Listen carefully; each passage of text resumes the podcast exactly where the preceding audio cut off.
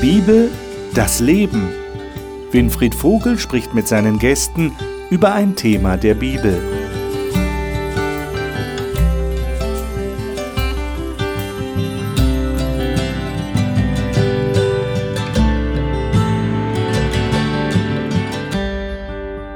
Willkommen in unserer Gesprächsrunde hier im Studio des Hope Channel.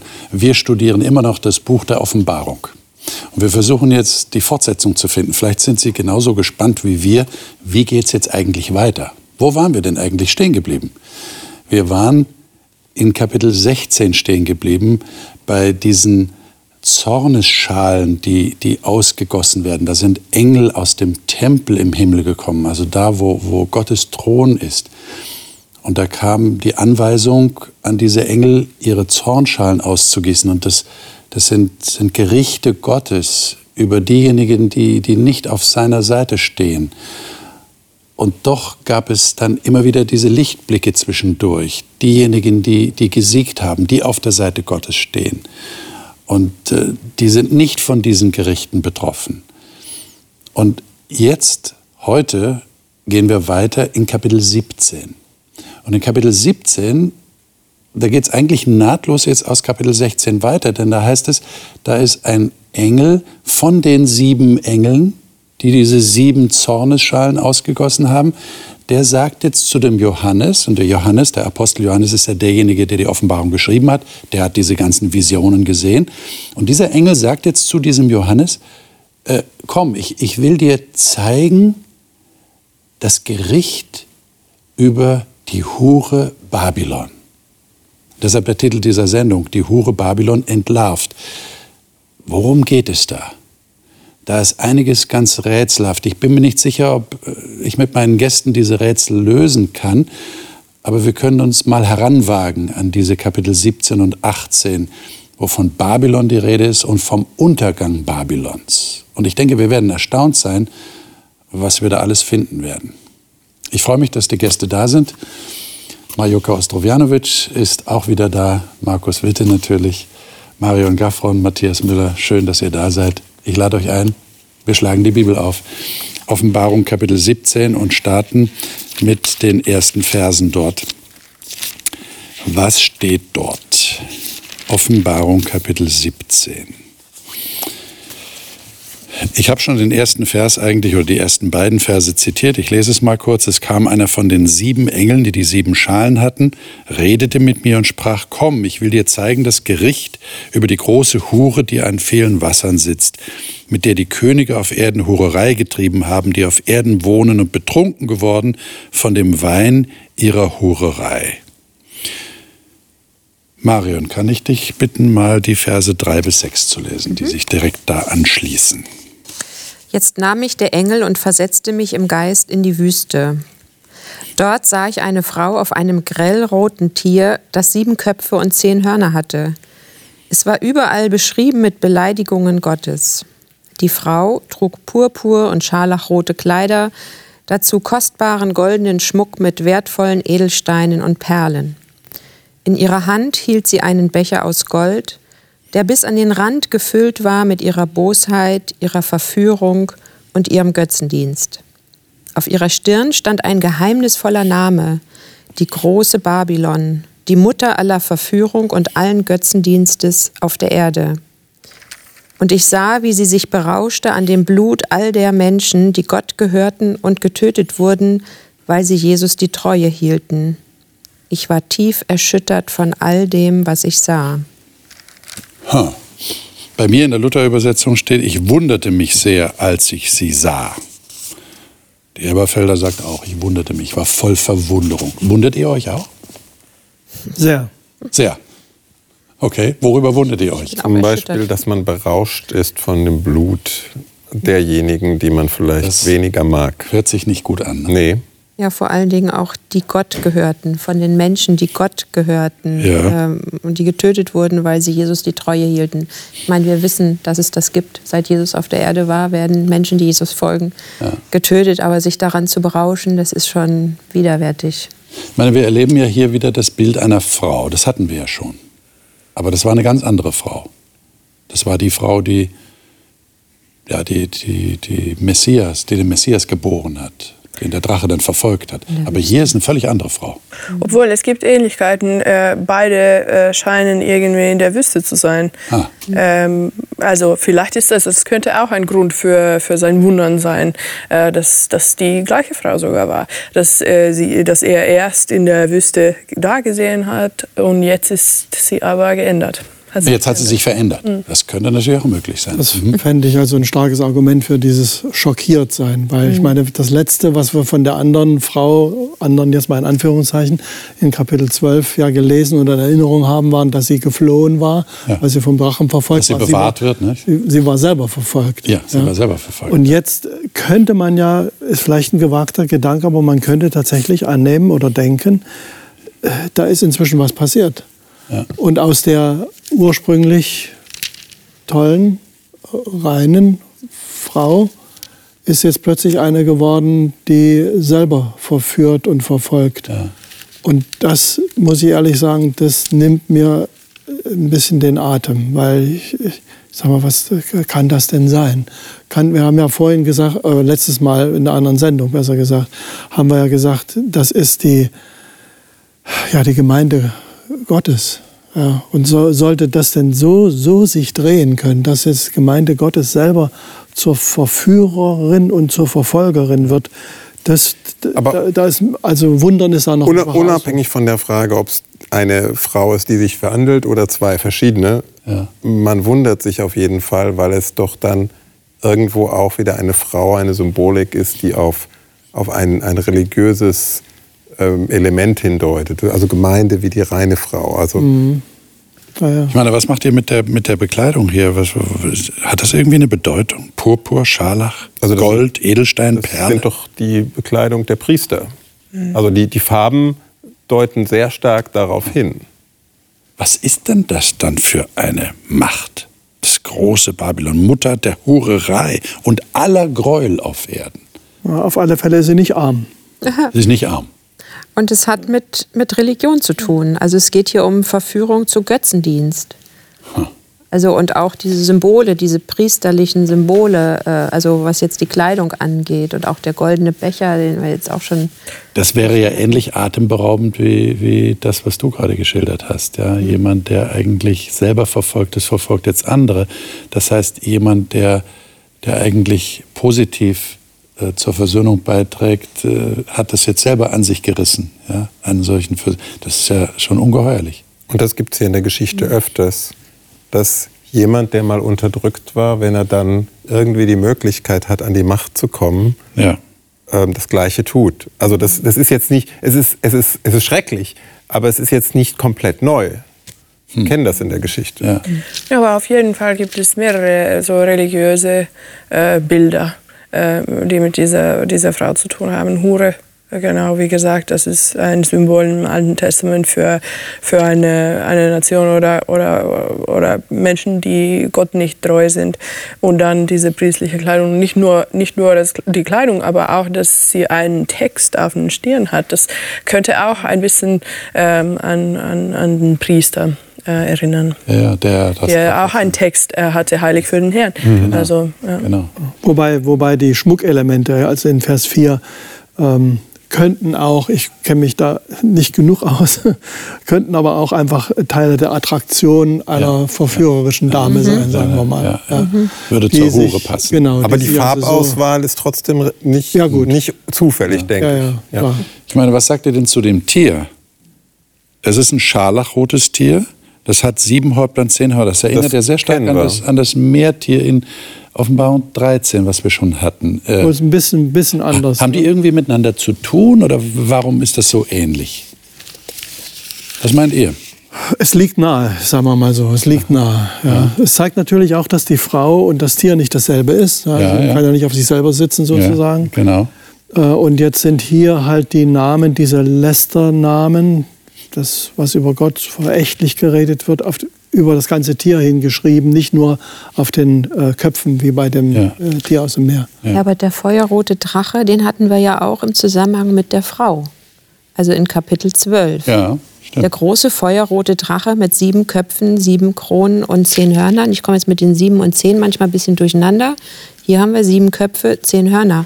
Also der hat sich ja als Satan entlarven Ja. lassen nachher, als die Schlange. Ja, genau. Also ähm, Und die Farbe kommt ja von der Drache, Genau. diese scharlachrot. Genau, Also und, und, das, das hängt also alles zusammen. Wir haben hier, der, der, der. Drache ist im Hintergrund und jetzt hat er hier auch eine besondere Wir haben, wir haben hier auch wieder diese, diese äh, Beschreibung, wie auch früher, dass Johannes etwas hört und dann sieht er etwas. Und erst sieht er ja ähm, diese, diese Hure auf vielen Wassern und ähm, nee, hört. Also er hört, äh, der Engel sagt, es gibt äh, eine Hure, Ja, genau. äh, die auf vielen Wassern sitzt. Und danach sieht Dann er er die die, Frau, genau. Genau, und die Frau sitzt auf dem Tier.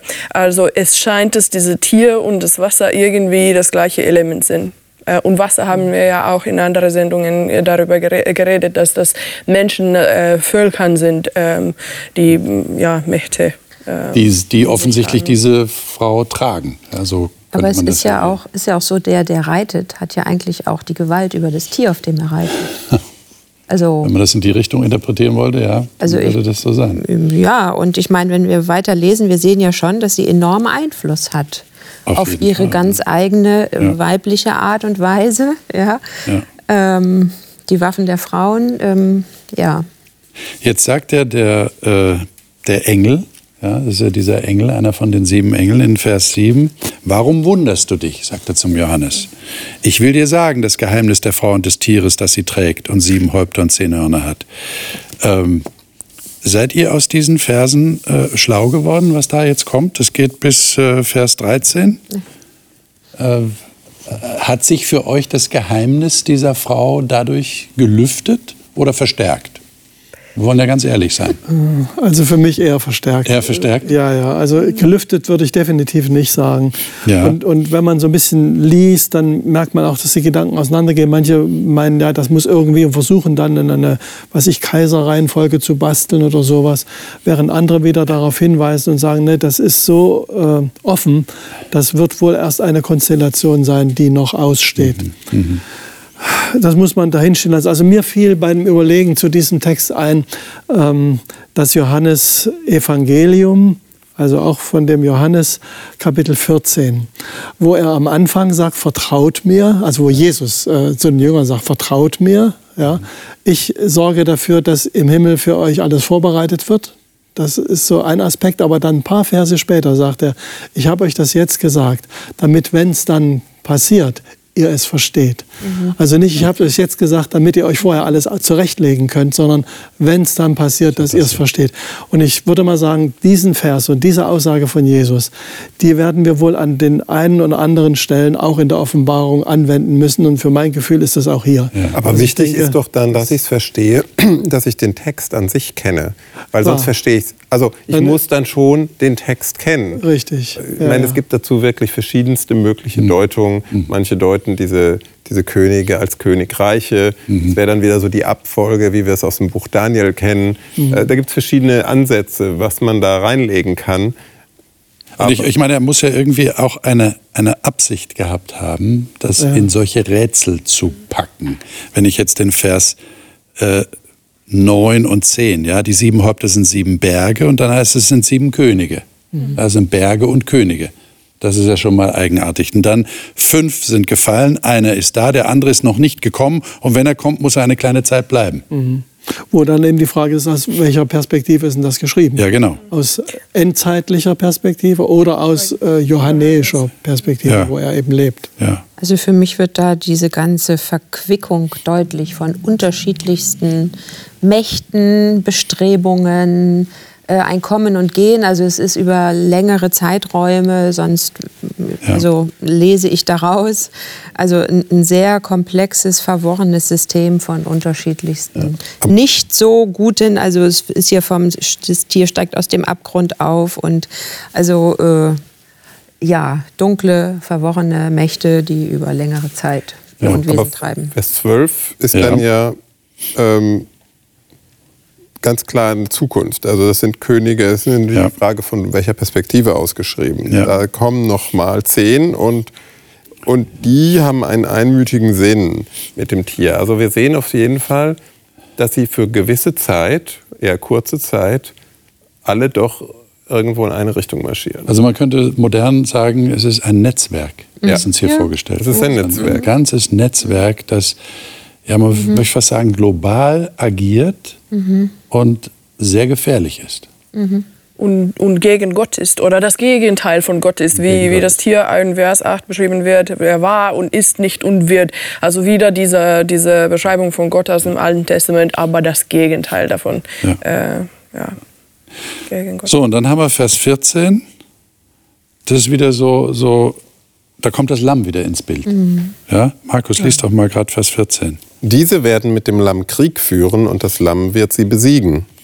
Denn es ist der Herr der Herren und der König der Könige. Und mit ihm sind die Berufenen und Auserwählten und Gläubigen. Ja. Also, die haben eigentlich keine Chance, wird gleich mitgeteilt. Es ist wie so ein Atemholen an dieser Stelle wieder, ne? so, so, so eine Art Pause. Äh, würdest du, Matthias, sagen? Oder was hast du gesagt? So ein Landeplatz? Landeplatz. Ja, ein Landeplatz. So, aha, die kämpfen gegen das Lamm. Darum geht es eigentlich.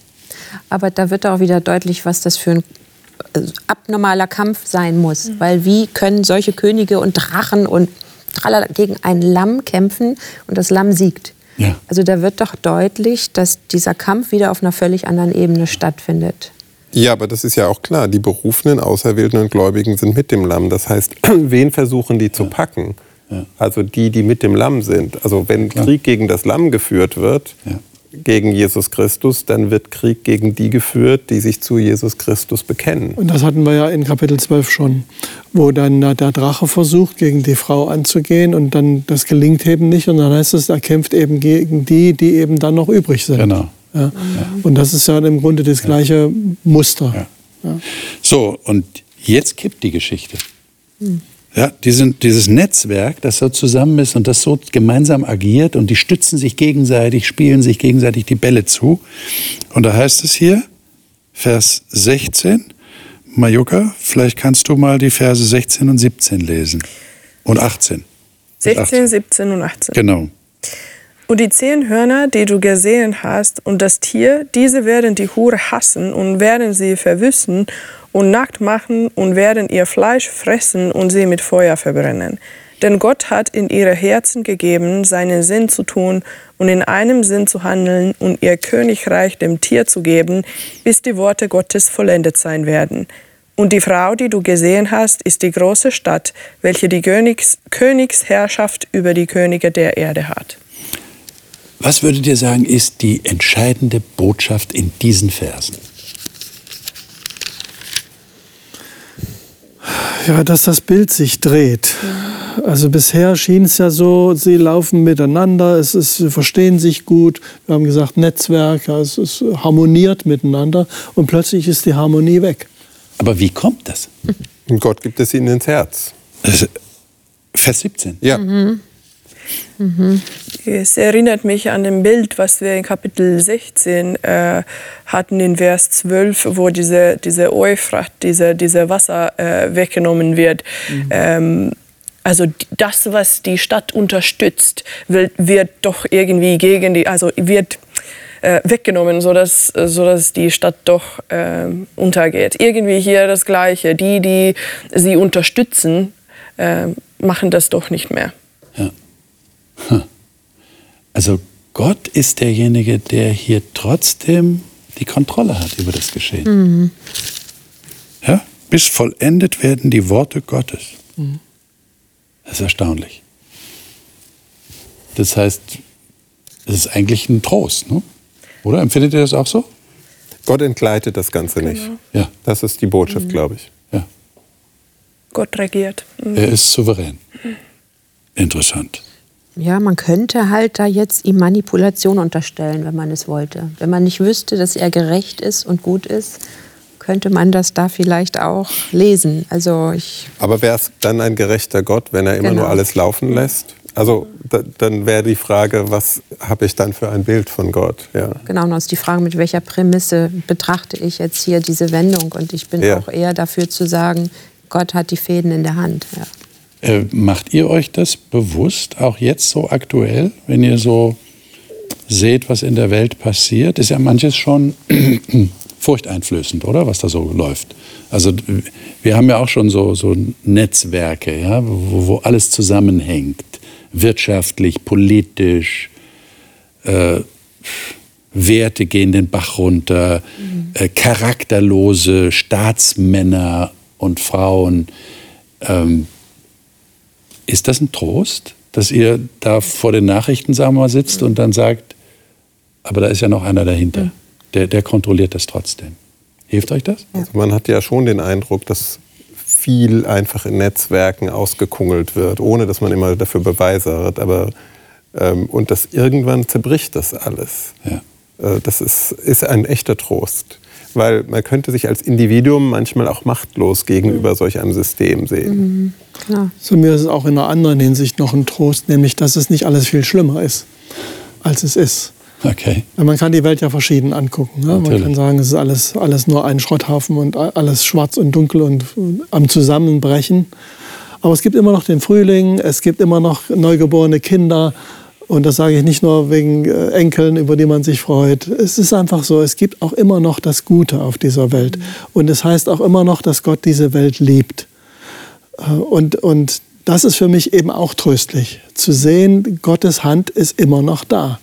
Ja, natürlich hinter allem und ich weiß, letztendlich wird das von ihm alles aufgefangen, aber es ist auch immer noch Gottes Hand zu erkennen nicht nur die, nicht nur die, sagen wir mal, die Kralle des Teufels, wenn man es jetzt mal so dramatisch sagen ja, wollte. Ja, ja. Ja, aber mir hilft es auch, das besser auszuhalten. Also, weil es kommt ja schon die Frage, Mensch Gott, wo bist du denn und wie, wie lange genau. kannst du das aushalten? Weil es ja auch persön Leute persönlich betrifft, was da ja. geschieht. Es ist ja nicht nur so ein abstraktes Geschehen Ganz irgendwo genau. im, im, im, leeren Raum, Ganz sondern es genau. betrifft ja Menschen persönlich.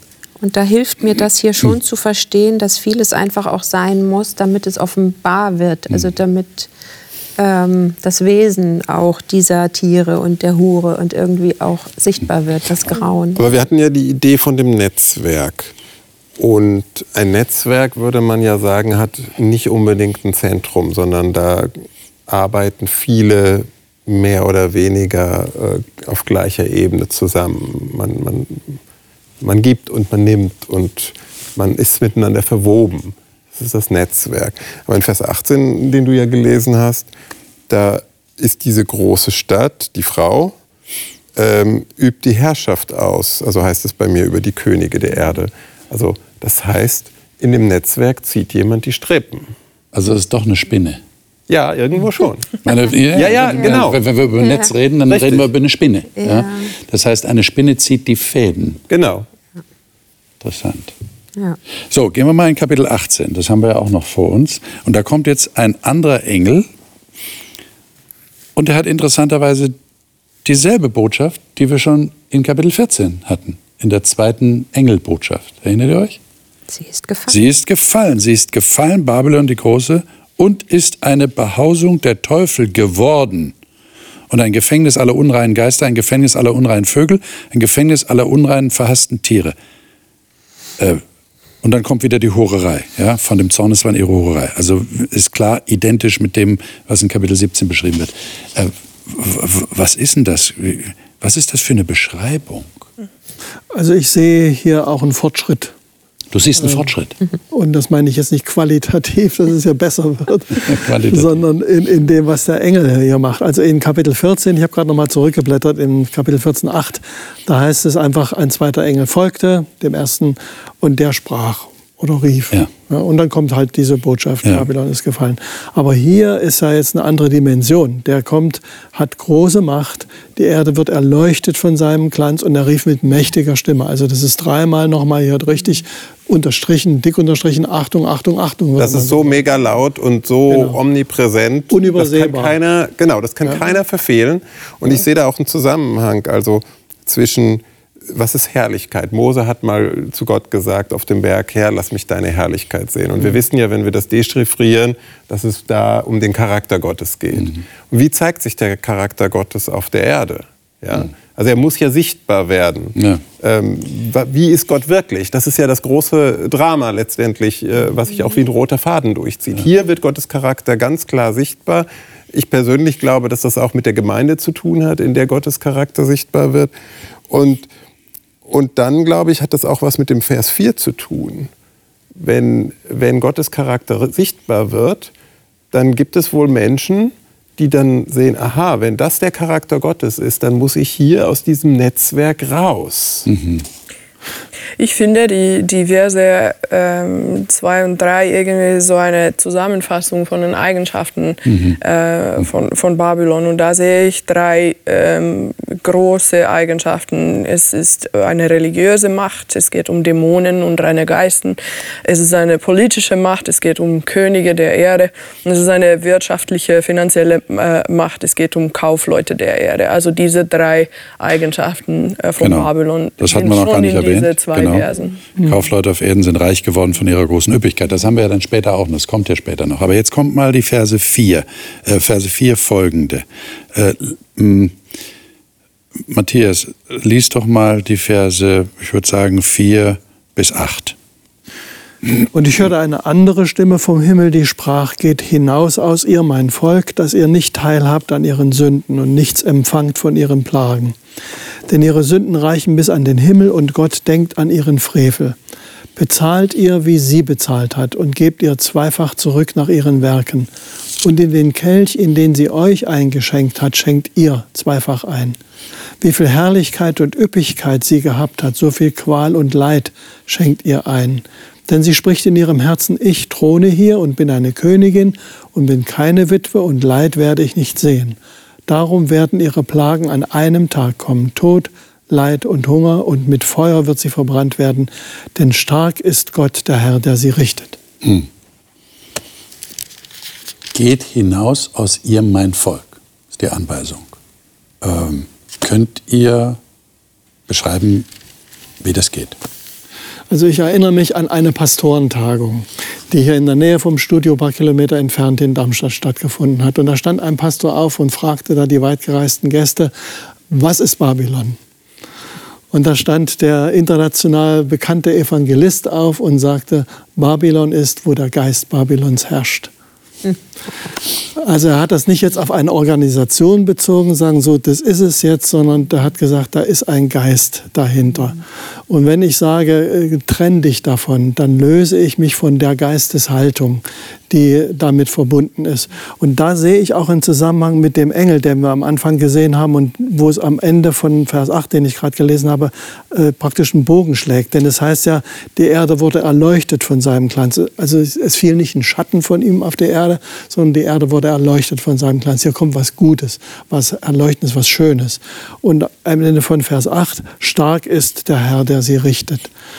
Also mit anderen Worten, dieser Engel kommt viel stärker als vorhin erwähnt, bringt eine gute Nachricht, die verbunden ist mit dem Aufruf, löst euch aus dieser Geisteshaltung heraus, weil da liegt eure Zukunft. Mhm.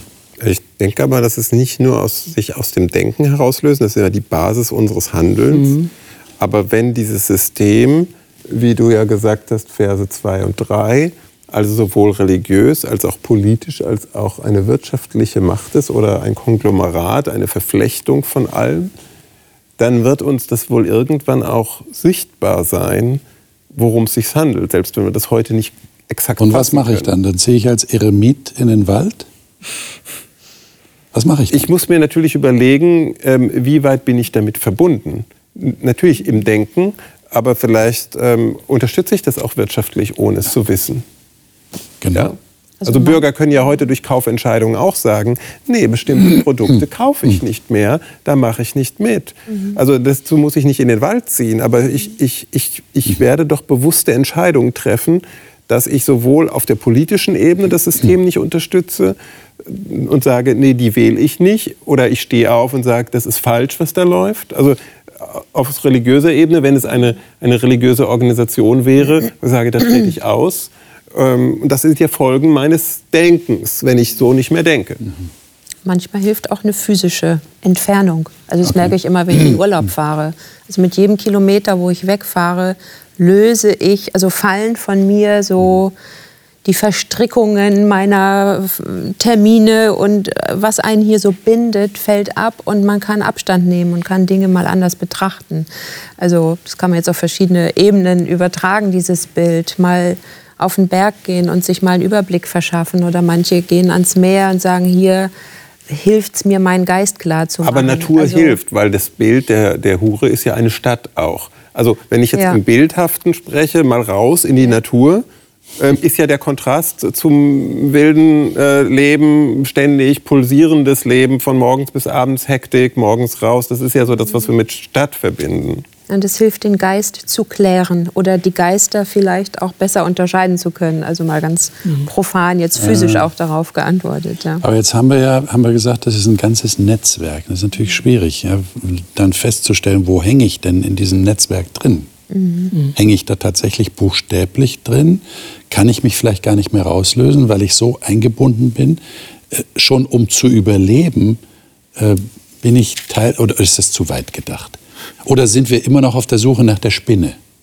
Steht ihr, um in dem Bild zu bleiben? Wenn wir die Spinne identifiziert hätten, dann könnten wir wahrscheinlich auch konkreter sagen, wo wir rausgehen sollen, oder? Aber der Vers 4 sagt ja, warum soll ich rausgehen? Dass ich nicht mitmache, also dass ich nicht bei ihren Sünden. Dass man nicht teilhat an ihren Sünden. Und auch die Folgen ihrer Sünden. Also es muss ja irgendwo klar sein, wenn Gott da noch ein Volk hat, das sind seine Kinder, ja. die will er irgendwie lösen davon, damit sie weder von den Plagen ähm, was abkriegen, noch ähm, Genau, und das hat ja mit Identität zu tun, ja. oder? Also ich, das Volk Gottes hat eine andere Identität. Aber mhm. wenn sie hier, wenn der Engel sagt oder die Stimme sagt, geht hinaus aus ihr mein Volk, dann bedeutet das ja, es ist möglich, dass ich meine Identität nicht wirklich klar definiert habe, sondern die verquickt sich irgendwie mit diesem, dieser babylonischen Geisteshaltung. Aber ich empfinde hier auch eine Klärung in dem. Also wenn ich Vers 6 lese, gebt ihr zurück, was sie euch angetan hat. Also das setzt ja voraus, ich habe, also ich kann auf einmal vielleicht beschreiben, wo ich gelitten habe unter diesem System mhm. oder mhm. unter diesem Netzwerk. Also eine Erkenntnis, ja. Und dann wird es hier konkret, wenn sie euch einen Kelch ihres Weins gab, so schenkt ihr doppelt ein. Also ich kann benennen, was hier schräg läuft, was nicht gut ist, wo sie mir geschadet hat. Und ich werde sogar noch aufgefordert, es ihr noch heimzuzahlen sozusagen. Also da gehört ja schon auch ein klares Sehen dazu. Ja. Ich meine, wie, wie versteht ihr das, was dann kommt? Wir können das jetzt nur zusammenfassen. Mhm. Ab Vers 9 steht ja hier, es werden sie beweinen und beklagen, die Könige auf Erden, die mit ihr gehurt und geprasst haben, wenn sie sehen, werden den Rauch von ihrem Brand, an dem sie verbrennt. Sie werden fernab stehen aus Furcht für ihre Qual und sprechen, weh, weh, du große Stadt Babylon, du starke Stadt. In einer Stunde ist dein Gericht gekommen. Und so geht das dann weiter. Die Kaufleute auf Erden werden beweinen, werden klagen, weil ihnen ein großer Verlust passiert ist. Es ist eine Katastrophe für sie. Ja, weh, weh, Vers 16. Die große, du große Stadt, die bekleidet war mit feinem Leinen und Purpur und Scharlach und geschmückt war mit Gold. Da kommt wieder diese Beschreibung. In einer Stunde ist verwüstet solcher Reich, Reichtum. Und hier auch, dann geht es weiter, Kapitän, also es geht um Logistikketten.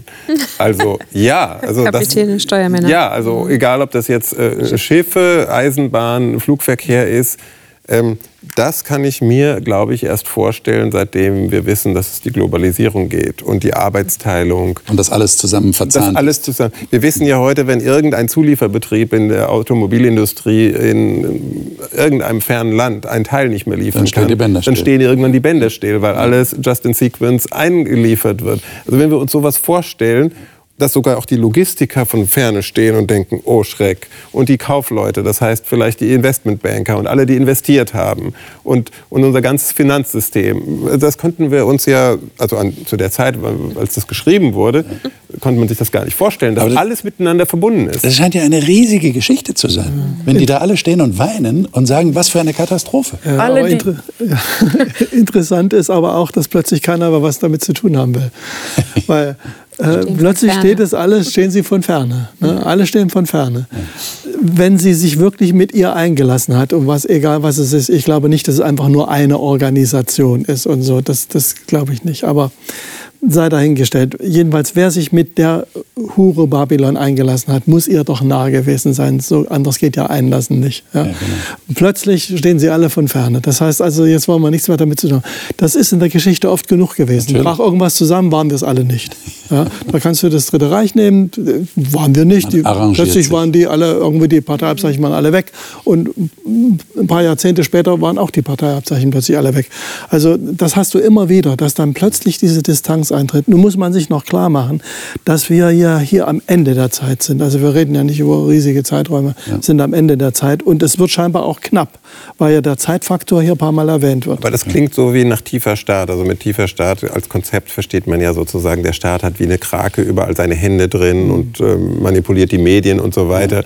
Also äh, das klingt hier so, wenn alle mitmachen, also nicht nur die Kaufleute und die Wirtschaft und die Religion und, und, die, Politik. und, und vielleicht die Geheimdienste und die Medien. Also so, so, so stellt man sich das vor. Mhm. Ja? Mhm. Ich denke, alle, ich denke, alle die, die etwas Wertvolles in, in, dieser, in, in dieser Macht oder in dieser Stadt äh, gehabt haben, die trauern. Für, für sie ist es äh, traurig. Äh, und das, äh, ja, es gibt ja mehrere alttestamentliche Texte, die hier äh, begriffen werden, besonders aus Jeremia, Jesaja, über die, wenn es um Untergang Babylons geht im, im Alten Testament. Und es, es ist auch ein Bild, ähm, im Alten Testament, als es beschrieben wird, wie Babylon untergeht, dass das wie Sodom und Gomorra ist. Und man, man denkt an das Bild von, von äh, Abraham, mhm. wie er da steht und sieht und, und, und irgendwie dafür auch trauert. Also und jeder, der versucht hat, noch was zu retten. Mhm jeder, der etwas Wertvolles da, da drinnen gehabt hat oder hat, dann der trauert. Sie Vielleicht können wir an der Stelle noch kurz zusammentragen. Entschuldige, äh, Babylon im Alten Testament. Was haben wir denn da für? Hilft uns das irgendwie, also Babylon im Neuen Testament zu verstehen? Es, es fängt ja an bei, bei 1. Mose 10, so Nimrod, der Gründer von Babylon, ja. der so ein mächtiger Krieger war, der auch sehr totalitär beschrieben wird als Figur und der auch andere riesengroße Städte gegründet hat. Mhm. Okay. Und geht, geht ja immer wieder dann durch zu Nebukadnezar, ja, vorher noch der Turm zu Babel. Der Turmbau zu Babel. Trotz, ist, ja, genau. trotz, lieber Gott, egal was du machst, wir, ja, genau. wir sichern uns ab, wir genau. können hochbauen, da kannst du mit deinem Wasser kommen. Also eine Anmaßung auch. Und dann in, im Neuen Testament, ähm, in, der, in der neutestamentlichen Gemeinde wird ja auch, auch Rom mit Babylon als Chiffre verglichen. ja. Genau, und diese, diese Babylon als, als der Urfeind ja. äh, von Israel, von Gottes mhm. Volk, das ist das Bild. Äh, und und die, diese, diese, wie es hier beschrieben wird, diese Texte in, in Kapitel 18, die kommen genau aus dieser diese Texte, die dann äh, Zerstörung für Babylon ja. Äh, schon versprechen. Ähm, zum Beispiel in Vers 7, wie, wie Babylon selbst spricht, was sie über sich selbst sagt. Das kommt direkt, äh, kommt direkt aus äh, Jesaja. Ja. Ähm, also ja, diese Symbolik, denke ich, ist sehr klar. Hm. Und dann geht es wirklich zu Ende, Vers 21. Äh, Markus, liest doch mal die Verse 21 bis, äh, ja, bis zum Ende des Kapitels. Und ein starker Engel hob einen Stein auf, wie ein großer Mühlstein, und warf ihn ins Meer und sprach, so wird Babylon, die große Stadt, mit Wucht hingeschleudert und nicht mehr gefunden werden. Und der Klang der Hafenspieler und Sänger und Flötenspieler und Trompeter wird nicht mehr in dir gehört werden. Und kein Künstler irgendeiner Kunst wird mehr in dir gefunden werden. Und der Klang der Mühle soll nicht mehr in dir gehört werden und das Licht des Leuchtes wird nicht mehr in dir scheinen und die Stimme des Bräutigams und der Braut nicht mehr in dir gehört werden. Denn deine Kaufleute waren die Großen der Erde, denn durch deine Zauberei wurden alle Völker verführt.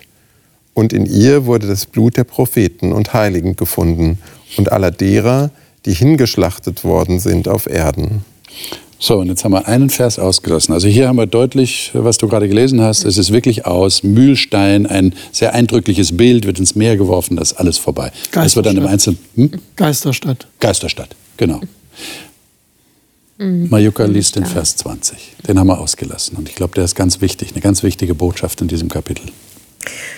Sei fröhlich über sie, du Himmel, und ihr Heiligen und Apostel und Propheten, denn Gott hat für euch das Urteil an ihr vollzogen. Hm. Was macht ihr mit diesem Vers? Seid fröhlich über sie. freue dich über sie. Gott hat sie gerichtet um euretwillen. Das ist wieder die Frage, auf welcher Seite stehe ich. Die einen freuen sich, die anderen trauern. Ja, wie du schon mal so auch mit der, mit der Mauer in Deutschland, in Berlin so plakativ gemacht hast. Ja. Äh, und es ist Grund für den Himmel und alle, die zum Himmel gehören, die Apostel und Propheten, ja. sich zu freuen. Das hängt mit Vers 24 zusammen. Auch zumindest. Ja, wo es hieß, haben wir ja gelesen, das Blut der Propheten und der Heiligen ist in ja gefunden ja. worden. Das heißt ja, hier sind Menschen umgebracht worden wegen ihres Zugotthaltens. Und dann ist natürlich auf der anderen Seite die Erleichterung groß, Freude. Das hat ein Ende. Ja. Mhm. Wie lange richtest du nicht? Letzte Frage, warum meint ihr, wird das dann so ausführlich beschrieben? Jesus muss sicher was dabei gedacht haben, das dem Johannes zu zeigen. Was meint er, ist der Grund dafür, dass so ausführlich auf dieses Babylon eingegangen wird? Und nicht nur ein Satz dasteht. Mhm. Und übrigens, diese Macht, die gegen Gott ist, wird vernichtet werden. Ich glaube, Halleluja. Wir, wir könnten es sonst nicht erkennen. Mhm. Also wenn ich mir jetzt vorstelle, jetzt mal nur den wirtschaftlichen Teil, den wir gerade beleuchtet hatten.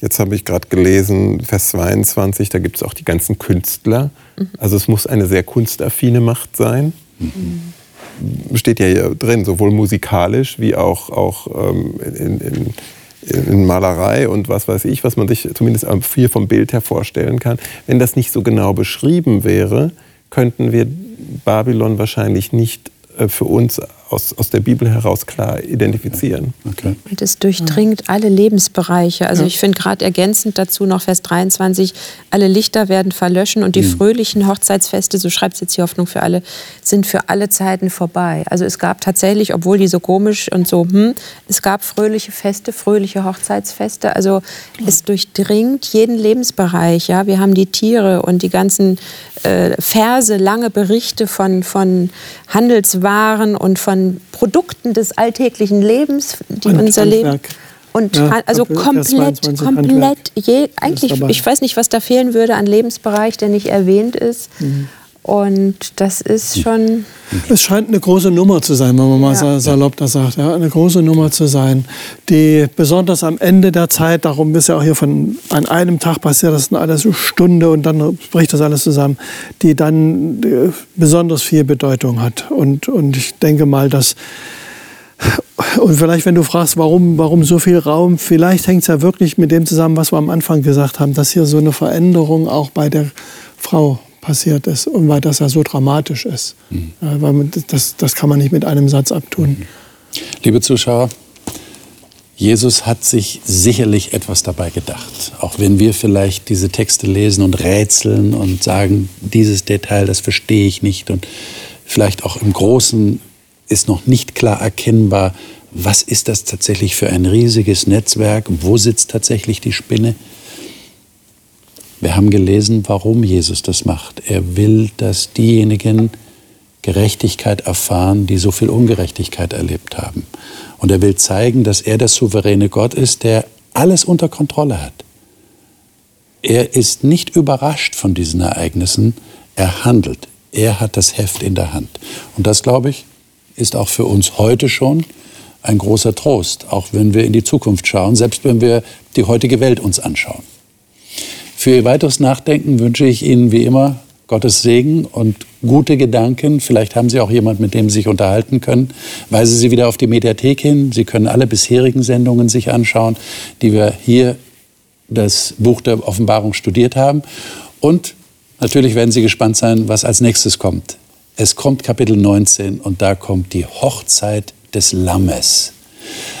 Hochzeit, das ist ein, ein wunderbares Ereignis, das ist ein freudiges Ereignis. Ich denke, nach dem, was wir jetzt gelesen haben über Babylon, freuen wir uns auf dieses freudige Ereignis, das auf jeden Fall kommen wird. Nächste Woche. Seien Sie dabei.